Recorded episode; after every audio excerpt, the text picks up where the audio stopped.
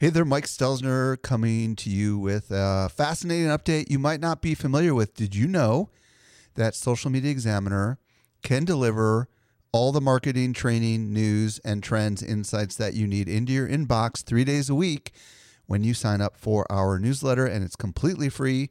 Simply visit socialmediaexaminer.com slash get updates and take your marketing to the next level.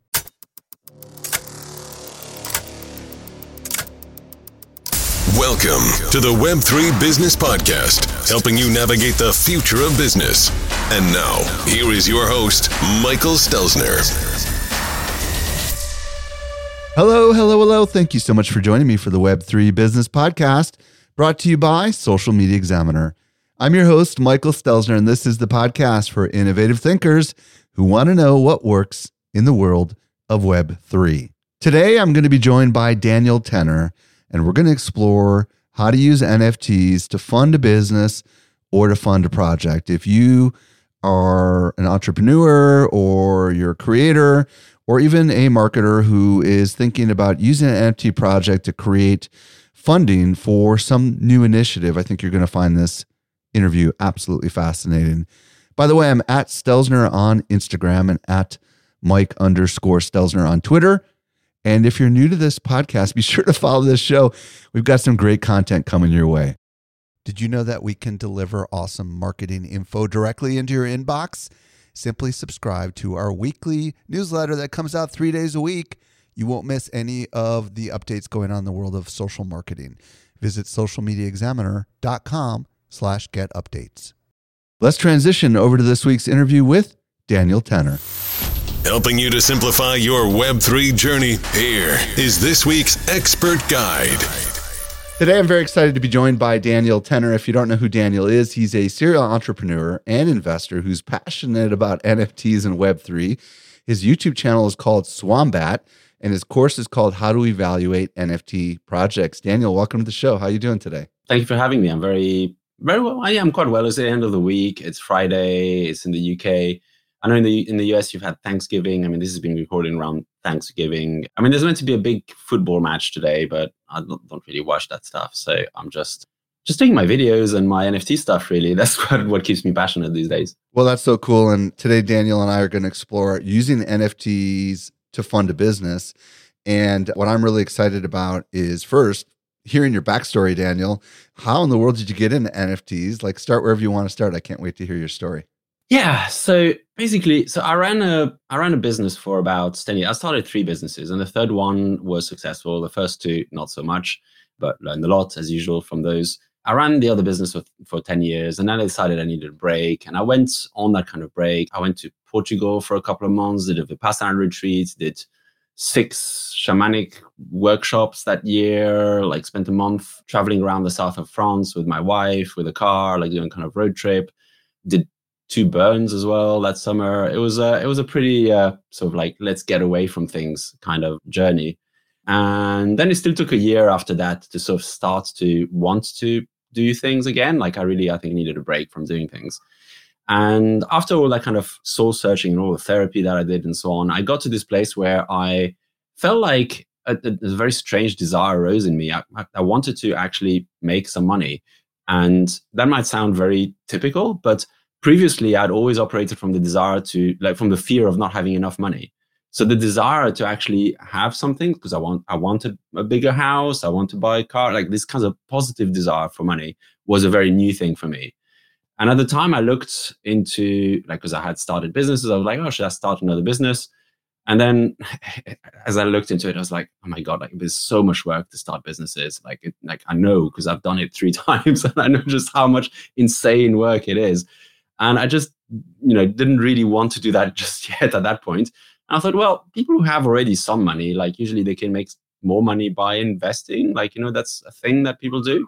So I started looking into into investing. I looked into crypto because it was an area that people talked about for investments. What year was this? Just out of curiosity. That was 2021. So I bought some crypto for the first time like a week before the May 2021 crash which was uh, like it was great because it was a fantastic lesson. So like I'd only put a thousand pounds in, like because I like to be somewhat risk averse, and I lost half of that money in like you know the space of a week. And I was like, okay, so the crypto markets do that as well. That's an important uh, lesson to learn with a small amount of money rather than thinking it just goes up only. So I spent the whole summer trading numbers on a screen. I didn't know what they were. I didn't know the difference between Bitcoin or Ethereum or Cardano or Solana or any of those things. Then near the end of the summer, a friend of mine had been talking to me about NFTs and Bored Apes and stuff like that. And I finally looked into it some more, took the plunge, bought some NFTs, and then that's where the magic happened. That's when I started. Like the first thing I realized, like, okay, this is a really powerful technology.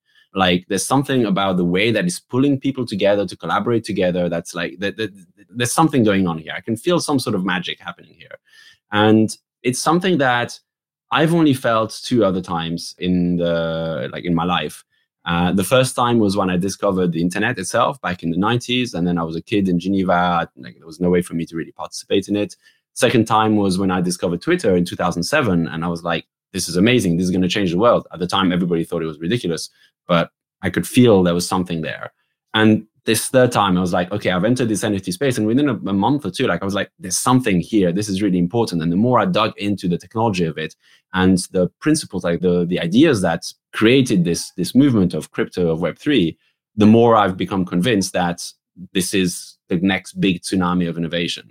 And even more than that, I believe that it's going to be bigger than the last two as you know web3 sort of decentralized the power and economic layer of society i think it's a huge huge impact. And nfts are a core part of that by creating this kind of whole layer of digital property that the digital world is going to rely on.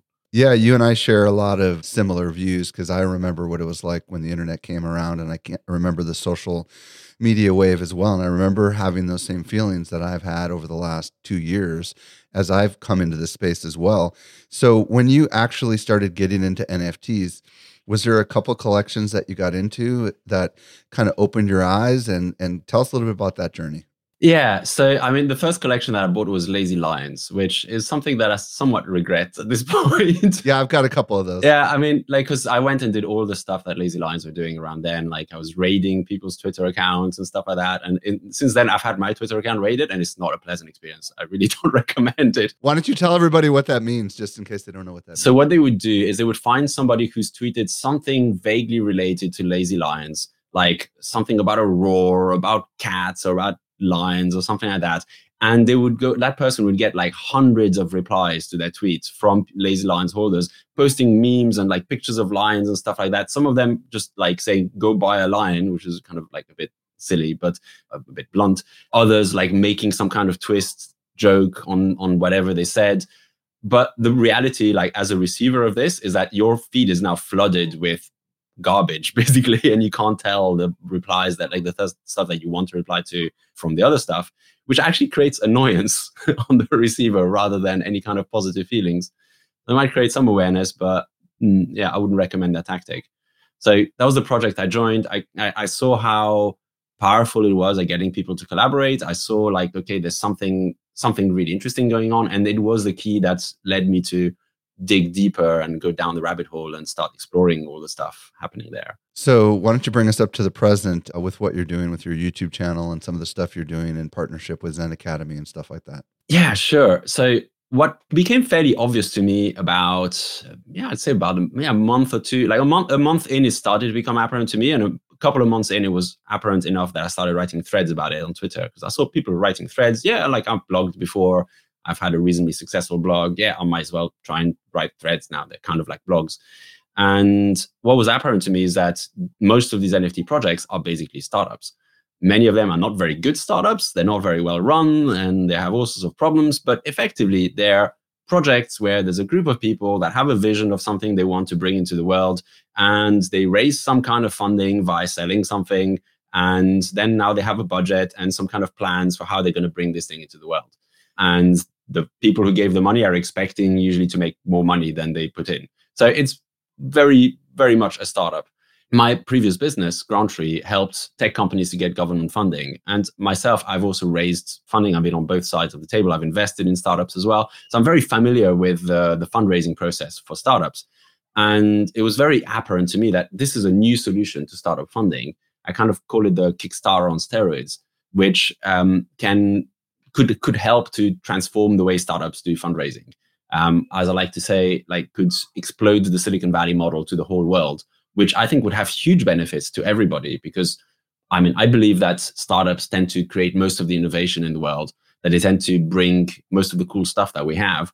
Yeah, eventually they turn into large companies that maybe are not as cool, but all that stuff comes from startups. So the more startups we have doing crazy stuff around the world, I think the better we end up being. Yeah. So your YouTube channel, what are you doing on that YouTube channel? So I, I was writing threads for quite a while, and then uh, and I was doing a market report and so on, and then I decided, you know what, I kind of like, and actually what happened is like I, I joined Zen Academy, and that's one of the projects which I'm very pleased that I joined. I got basically access to Zeneca, who's very influential and very connected, and that's worth money. That's a project with real utility. The access to somebody who's very well connected is is utility, and he ended up connecting me to NAS Academy, who was doing some courses, and they invited me to record a course about how to evaluate NFT projects for investment.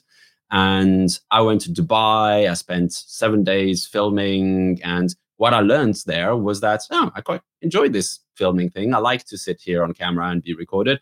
And on top of that, I can write stuff and put it on a teleprompter and just read it out and sound quite natural, which apparently a lot of people fail to like. It's quite a, quite a rare skill. Since I'm a good writer and I can record on camera and like you know, and it looks good and so on, I thought, well, you know, maybe let's give a YouTube channel a start. I'd recorded some YouTube live streams before, uh, but not a proper scripted video. And so I thought, yeah, I mean, that sounds like a fun game. Like, let's see, like, you know, worst comes to the worst. I've learned how to make cool YouTube videos. Best case scenario, like, you know, I've got a successful YouTube channel. That sounds pretty cool to me. And so I've kind of taken all the thinking that I was putting into my threads, and now I'm trying to provide it in video formats, which I think is actually more accessible to more people because threads can be quite they require a lot of patience and attention. It's like text, it's kind of broken up in little bits. It's more difficult to absorb for most people than videos, I think. Very cool. Well, I suggest everybody check out Swombat, which is the YouTube channel at Swombat. Yeah, and, and just to add, what I'm trying to do with the YouTube channel is basically get those ideas about startups, about how to use NFTs for funding startups out there, because there's still a very minority view. Most people don't see the world like that most people have a very different view of the NFT space at the moment. Well, and that's a great transition to my next question. There's plenty of people listening right now or watching that are a little unsure as to the upside of using NFTs to raise funds. So, talk to me a little bit about the unique advantages that NFTs bring to the table when it comes to fundraising when done well. So, I mean, there's advantages on both sides, on the the, the investor side and on the entrepreneur side. So, if we take them separately, starting with the, the entrepreneurs, I think the biggest advantage is that NFTs don't involve share dilution. One of the worst uh, problems, I think, with the current fundraising model is that it forces people down a certain path right out of the gate if they want to get any funding at all. So, in order to raise your seed funds, you already have to sell part of your company. Once you've sold part of your company, you are down that path of going towards either acquisition or IPO. There's no like it's kind of it becomes that that's the outcome, or you fail.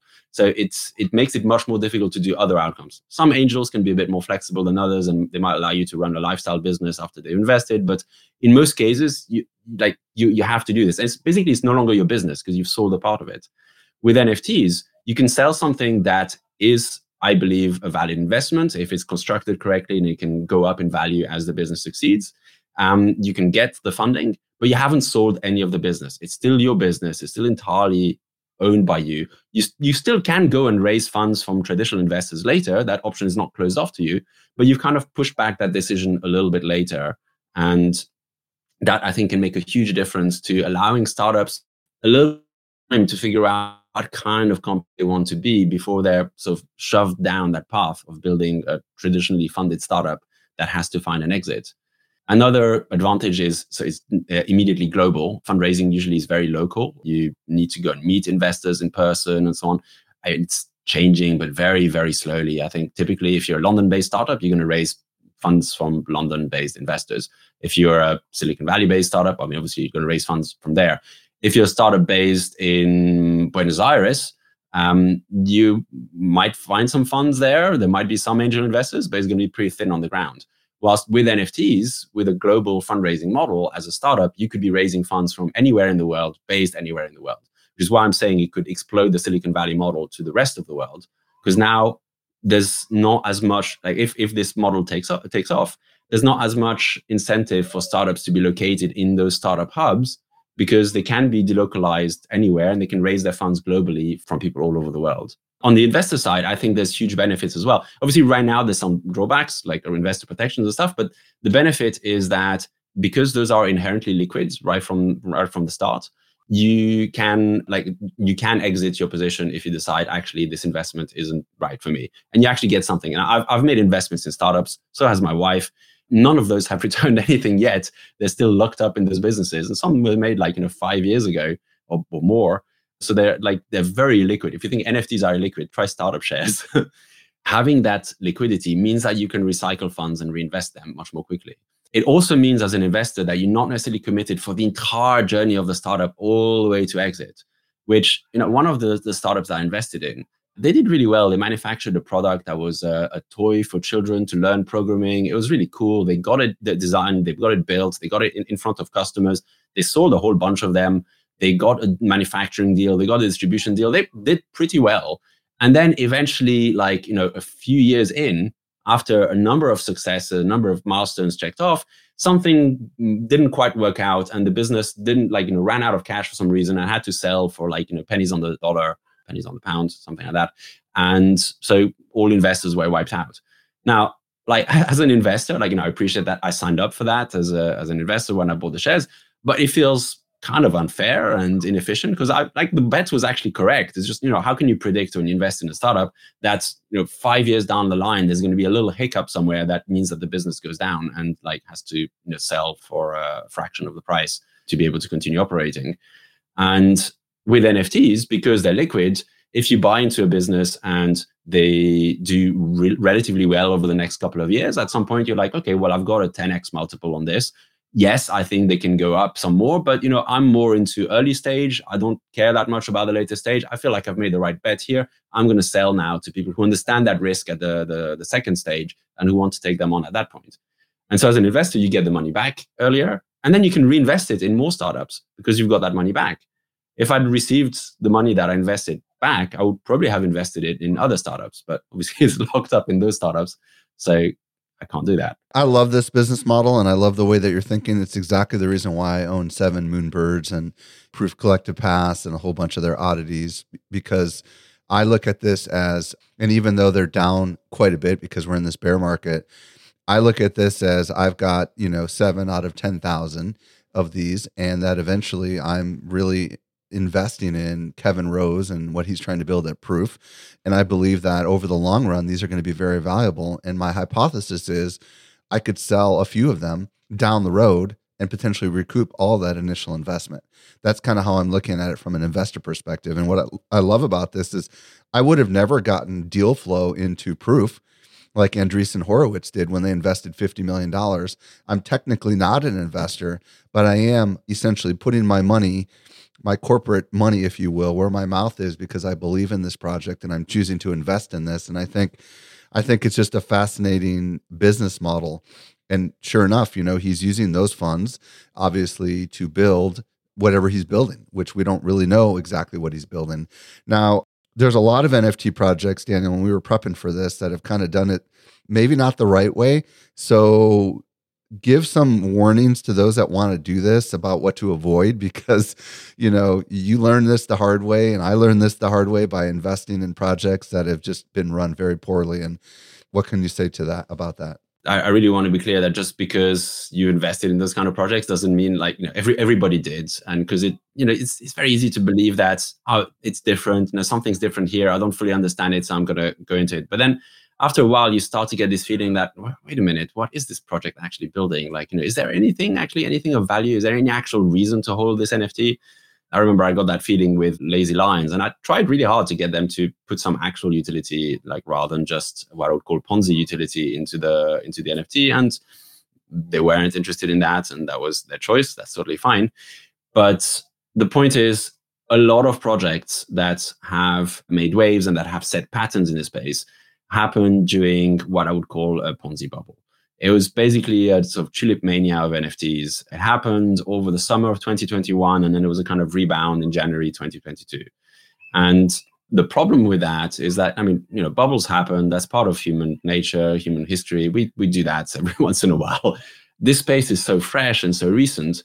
Those projects that succeeded in that period have set patterns that they sort of kind of present as best practices that aren't actually best practices because they're just practices for running basically Ponzi projects during a, a bubble.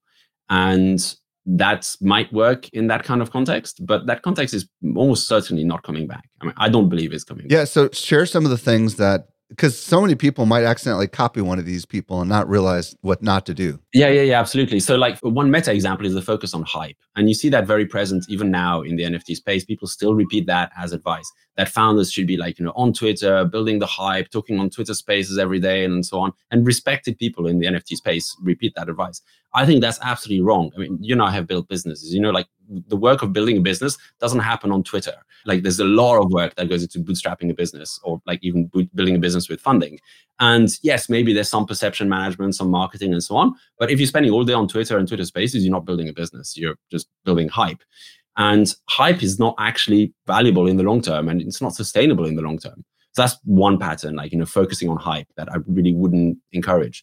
Another one is there's been a lot of price manipulation techniques that's got adopted as best patterns. Staking was one that was super popular for quite a while, where they they basically copied, they aped this pattern from Ethereum, where you know in Ethereum it makes sense. You stake your Ethereum in order to power the proof of stake algorithm. That so you put your your Ethereum at stake and then you run a validator and then you get rewarded because that's how the network ensures its security. There's a good reason for the staking to be there in NFTs, usually that got implemented because, well, it kind of restricts supply and therefore it drives price up. So therefore, let's implement staking and let's come up with a reason for why. Well, maybe if you get if you do staking, you earn some tokens. Those are made up tokens that don't have any value, but you know people will stake to get the tokens, and then the price of the project will go up. And that's a pattern that again works very well in the middle of the Ponzi bubble, but isn't helpful if you're trying to build a genuine business. You you're kind of wasting your time like focusing on the floor price, manipulating the floor price, rather than actually building something of value there. Just so I understand this one, with Moonbirds, Kevin Rose did this thing called nesting, right? Which is kind of like staking, and you could earn the longer you've been in the nest. And the reason he said he did it was to try to prevent people from flipping and going in for the long haul on the investment side of thing. Is that the same as what you're talking about?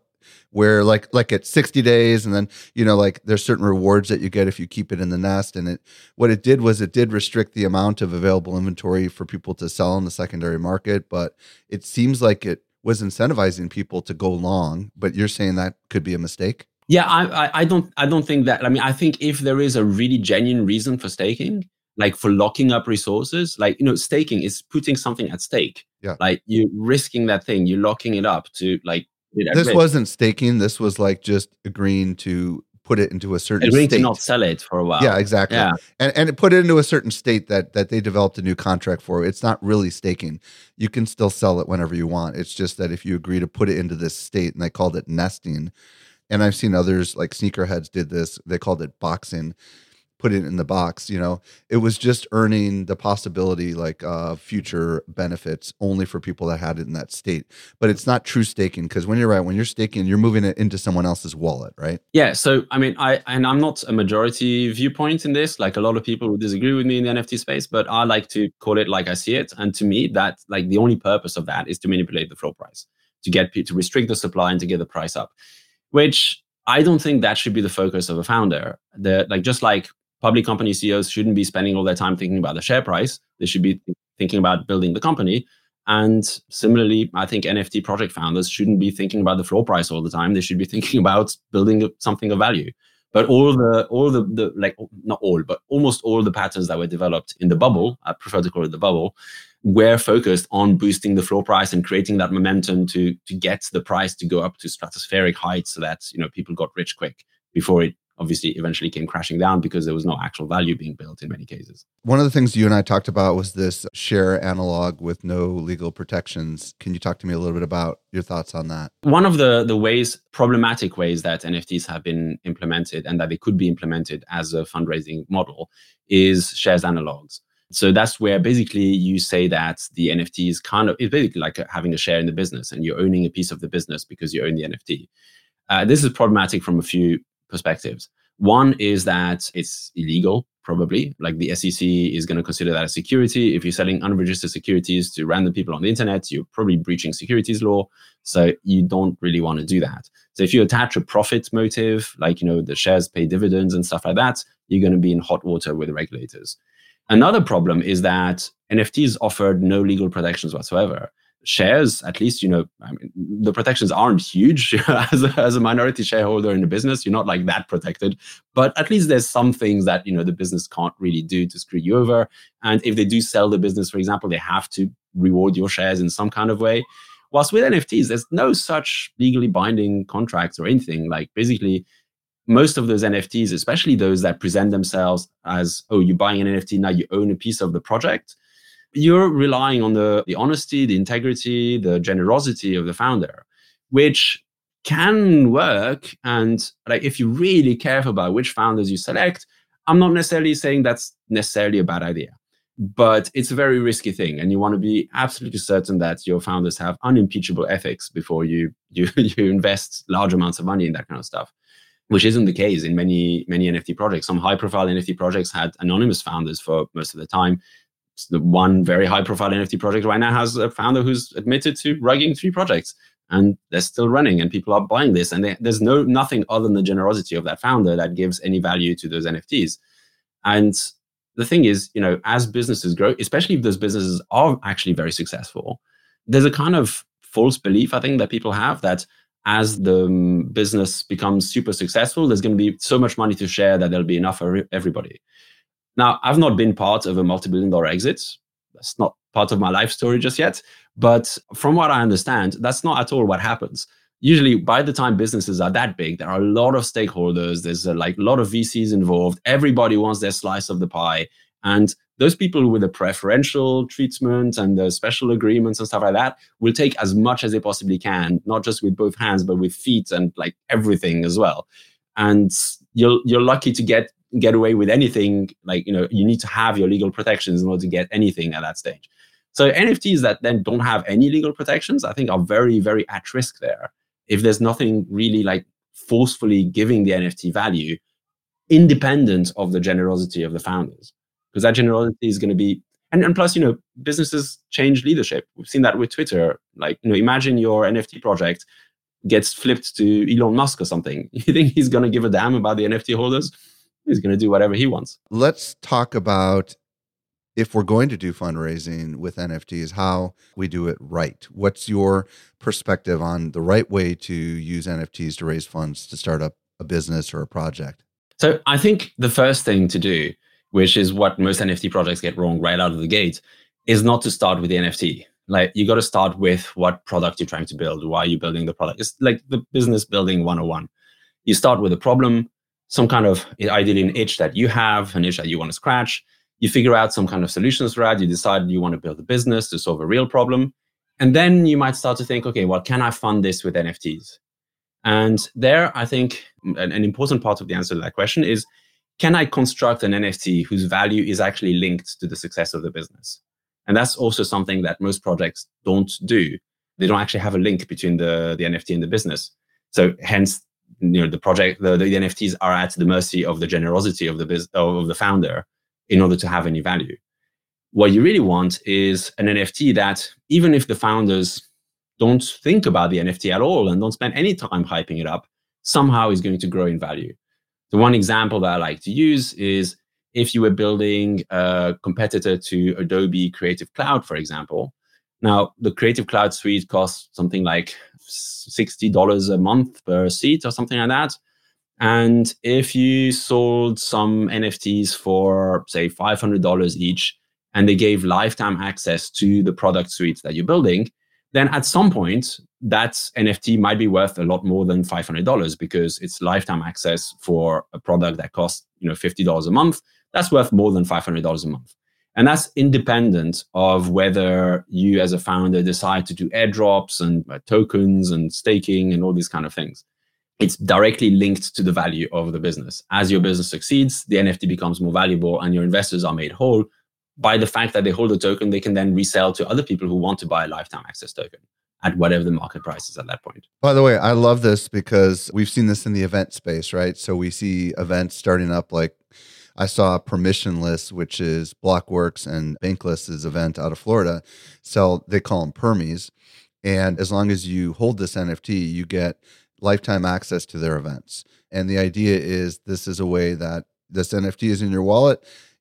you don't know if they're going to have a second event, right? When they first sold these, right? So the idea here is you're hopeful that over time this is going to be more valuable and that even if you choose not to go to the event in the future, hopefully it's something that you could resell as the event becomes more popular, right? Yeah, and so that's a really great example also of a hard link. If the permissionless conference is super successful and becomes like, you know, really massive and yearly and so on, having a free ticket to that is worth a fair amount of money, uh, probably more than was paid for that ticket initially. Like that creates what I like to see in these kind of projects, which is a kind of win-win-win situation. The founder wins because they received the funding and they were able to build a product that they, they, were, were uh, able to build a business that is profitable, that they're happy with. The investor wins because they put some money in and they got more money back out. And the customer wins because they get a product that didn't exist before. That's what I like to see. That's what I like to invest in rather than, you know, win lose type of trades where you buy something like, you know, a lot of NFT projects during the bubble where like you know the way you made money was by buying it at the right time and then selling it at the top and then somebody else took the, the other side of that trade and lost a lot of money and you know that's less less interesting to me. I'd rather make my money in a more productive way. What are some other th- examples other than just lifetime access that you think are useful models for people to consider when they're funding an nft uh, i mean a project with nfts so lifetime access will work for something where there's subscription cost you know software as a service is ideally suited for that. And you know let's face it a lot of startups basically do software as a service. So it's, a, it's going to be a very common model uh, but consumer products don't usually do subscription costs. And there, having a token, having been one of the early founders, could provide some kind of special access. If we take Twitter as an example, I mean, now they've got Twitter Blue and stuff like that. But like for many years, there was not even Twitter Blue. There was no way to get access to any kind of special features of Twitter. It could be that I think Twitter were, yeah, they're like they were part of Odeo or something at the time. So they had funding from the other startup that they were running. But if they had needed to raise seed funding, they might have sold special access tokens that would allow somebody to get access to features that weren't more widely spread. Maybe somebody might have had the ability to edit their tweet back in 2009 instead of uh, waiting 10 years for that, or would have had some special access or like some special features that make the product better or nicer to use. So that's something that could be sold for consumer products. The Zen Academy, are you part of the 333 Club or you just have a generic one? Because they, they seem to have done that as well, right? Have they? Well, they've got the the Zen Academy has the 333 club. If I'm not I am in the 333. Yeah. Yeah. It's a, but it's a different token than the Genesis. It's, it's a different token in the Genesis Pass, and it provides special values to those that are part of that that yeah. others do not get. So is this an example that maybe we should share with people so they understand this? Yeah, I suppose. I mean, I like that one is not quite a subscription product. I think the thing with Zen Academy, I would hesitate to use it yet as a pattern. But it is special access that you only get if you are one of those 333 holders of that exclusive NFT, right? Yeah, absolutely. But it's access to a person rather than access to the like what I was describing was more like special access to an app or something. But that's not not a bad quality. It could be access to a person as well. Like maybe if you're the sort of um, successful, famous founder of this new business, you might say, well, you know, everybody who buys the the initial funding NFT for my new business will get access to me. I'm going to be on this Discord. I will be answering messages and so on. That might be a hard sell right now because a lot of stars have done this and then failed to show up, which you know is not very good for their brand. But I guess they don't care; they have good enough brand for that. I guess a lot of people would want that kind of access to to people as well. But it could also be just access to features in the app that aren't so widely available or you know if a company like apple was selling nfts for finding you know people in apple like uh, people who buy apple stuff like to have this kind of feeling of they're buying some item of luxury and so you could give them an nft that gives them access to a special iphone color that nobody else is able to get except if you have the nft so you can show off the fact that you are one of the early holders of uh, of Apple, or that you bought the token from one of the early holders of Apple. You know, I'm I'm thinking creatively here about how this could be used for people that are doing information products or coaches and consultants. Like, imagine if you had a mastermind group and there was only 10 tokens you know and the only way to get in is is to have and you're leading that group for example the only way to get into that group is to hold one of these tokens right and that could be a special access to an exclusive group that meets weekly, maybe of entrepreneurs or whatever. I'm just thinking creatively, right? And then you've got your main tokens that are not getting access to, you know, for example, the founder or whatever who's who's doing this knowledge. Maybe they're a book author or something along those lines. I'm just thinking a little creatively out of the box there. By the way, I do want to include, because we mentioned that Academy a fair bit, I do want to include the disclosure that I own 333 Club membership, but I also own 30 Genesis passes that I'm not intending to sell at the moment, but I will at some point. So disclaimer, you know, like I own those things. I'm not selling them right now, but I have bought into it at some point. I'm not uh, an unbiased. That's totally cool. And I own, I don't own one of the 333s, but I own one of their Genesis passes just so I could get into the community and, and check out what they're doing. Are there other things that we could be thinking about if we want to use NFTs for fundraising? You know, we talked about a bunch of stuff. But what what else? Yeah. So uh, again, it really depends on the business, and I think that's part of the fun to try and figure out for your specific business what is the thing that could be tied into the business. For games, like a lot of games might have uh, items that you can pick up and collect, and there there's a kind of collectible angle that comes in that becomes a valid way to fund the business. If you're building a kind of World of Warcraft type thing, an, an MMO or that kind of stuff, you could have some special swords like you know fortnite makes most of its money from skins that they sell to people. Well you could have special skins that are that you could only buy as part of the initial fundraising round. And those then become extra precious because there's only like you know 10,000 of them. And if a game is as popular as Fortnite there's millions and millions of players the skins are worth probably more than what you paid for them when you first minted them even like non-profit businesses could look at NFTs as an interesting way to supercharge their fundraising. Then it becomes even different. But like a charity, let's say like, you know, the Red Cross or something. Right now, if you donate, you know, five dollars a month or something to the Red Cross via some kind of SMS thing and so on, you don't get anything back from that. Just this kind of good feeling that, yeah, I'm donating some money to the Red Cross. If they issued you an NFT, they could link that to the donation in some way. And you can actually make NFTs now that will automatically charge money every month. That's there's actually a technology to do that now.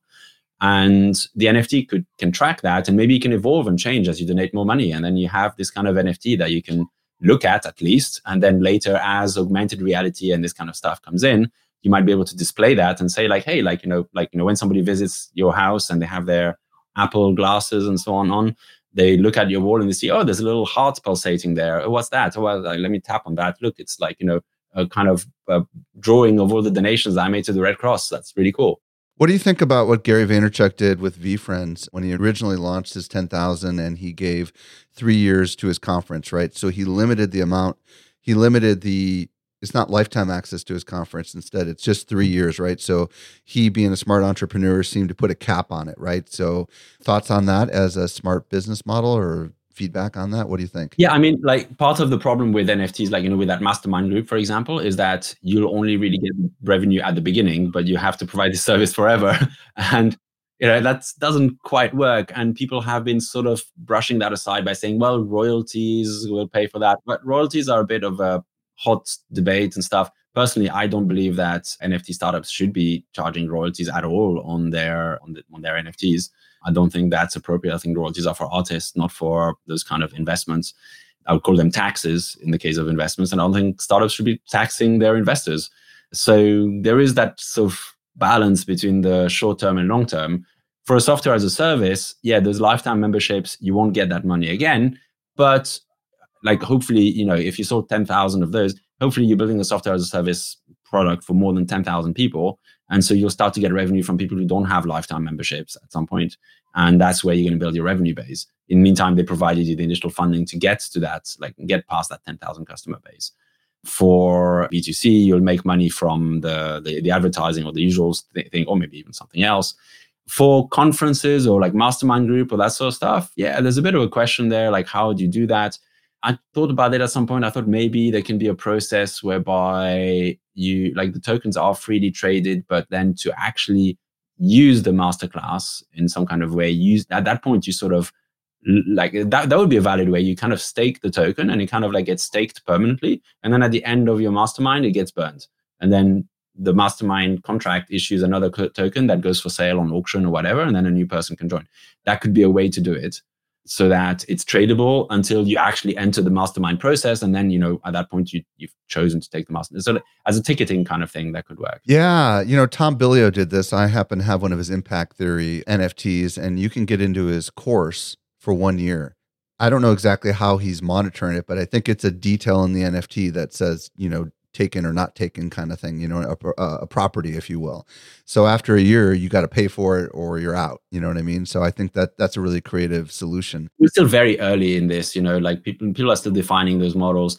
I think as long as there is a re- genuine value being created and there's some kind of model like for that value to be distributed to the investors and you know it makes sense in that way in a sort of traditional business sort of way like it's great that all, all this experimentation is happening what i don't like to see is when it's just the ponzinomics being like pumped up and there's not actually like even if there is ponzinomics i can tolerate the ponzinomics. As long as there is actually a product there's actual real value being built there let's experiment. Let's try lots of different things. If there's nothing being built but hype then i don't know. Like you know with, with you know we take moonbirds that you mentioned like you know there's definitely hype going on there. There's definitely ponzinomics i mean i i would call it ponzinomics the, the nesting and so on but i like you know I've, I've been in the startup space for quite a while as well. Like i remember mm-hmm. Digg i used Digg back in the day and like i have some trust that kevin rose is trying genuinely trying to build something there. So okay let's see what what happens there what kind of stuff he builds because i imagine he's trying to build something that's going to have value that's going to generate like there's going to create a real business there, which is unfortunately more than most NFT projects are doing at the moment.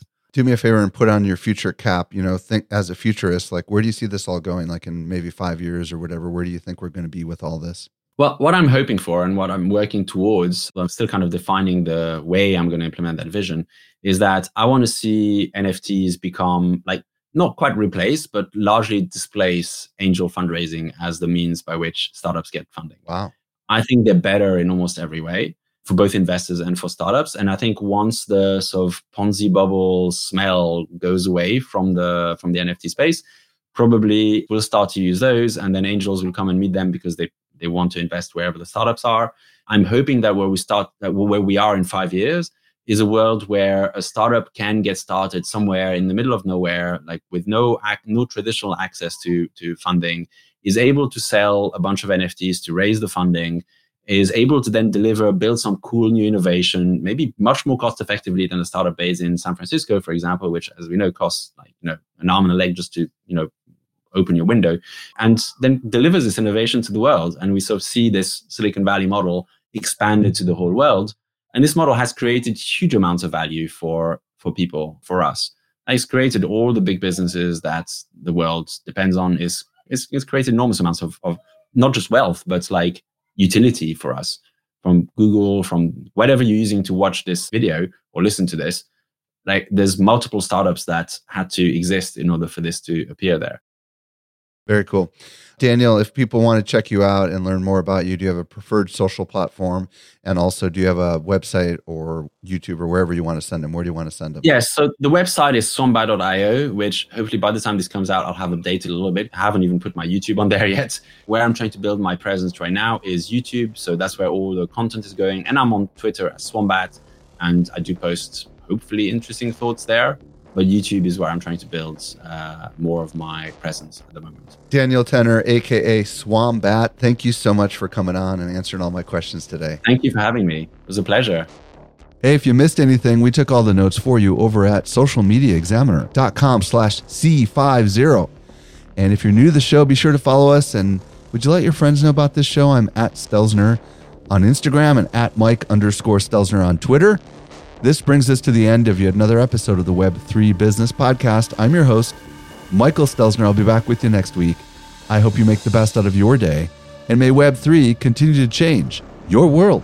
The Web3 Business Podcast is a production of Social Media Examiner. The information provided in the Web3 Business Podcast is provided solely for educational purposes. Do not treat what you hear as investment, trading, or financial advice. Do your own research. Want more good stuff? Sign up for our top notch social marketing newsletter. We deliver it straight into your inbox three days a week.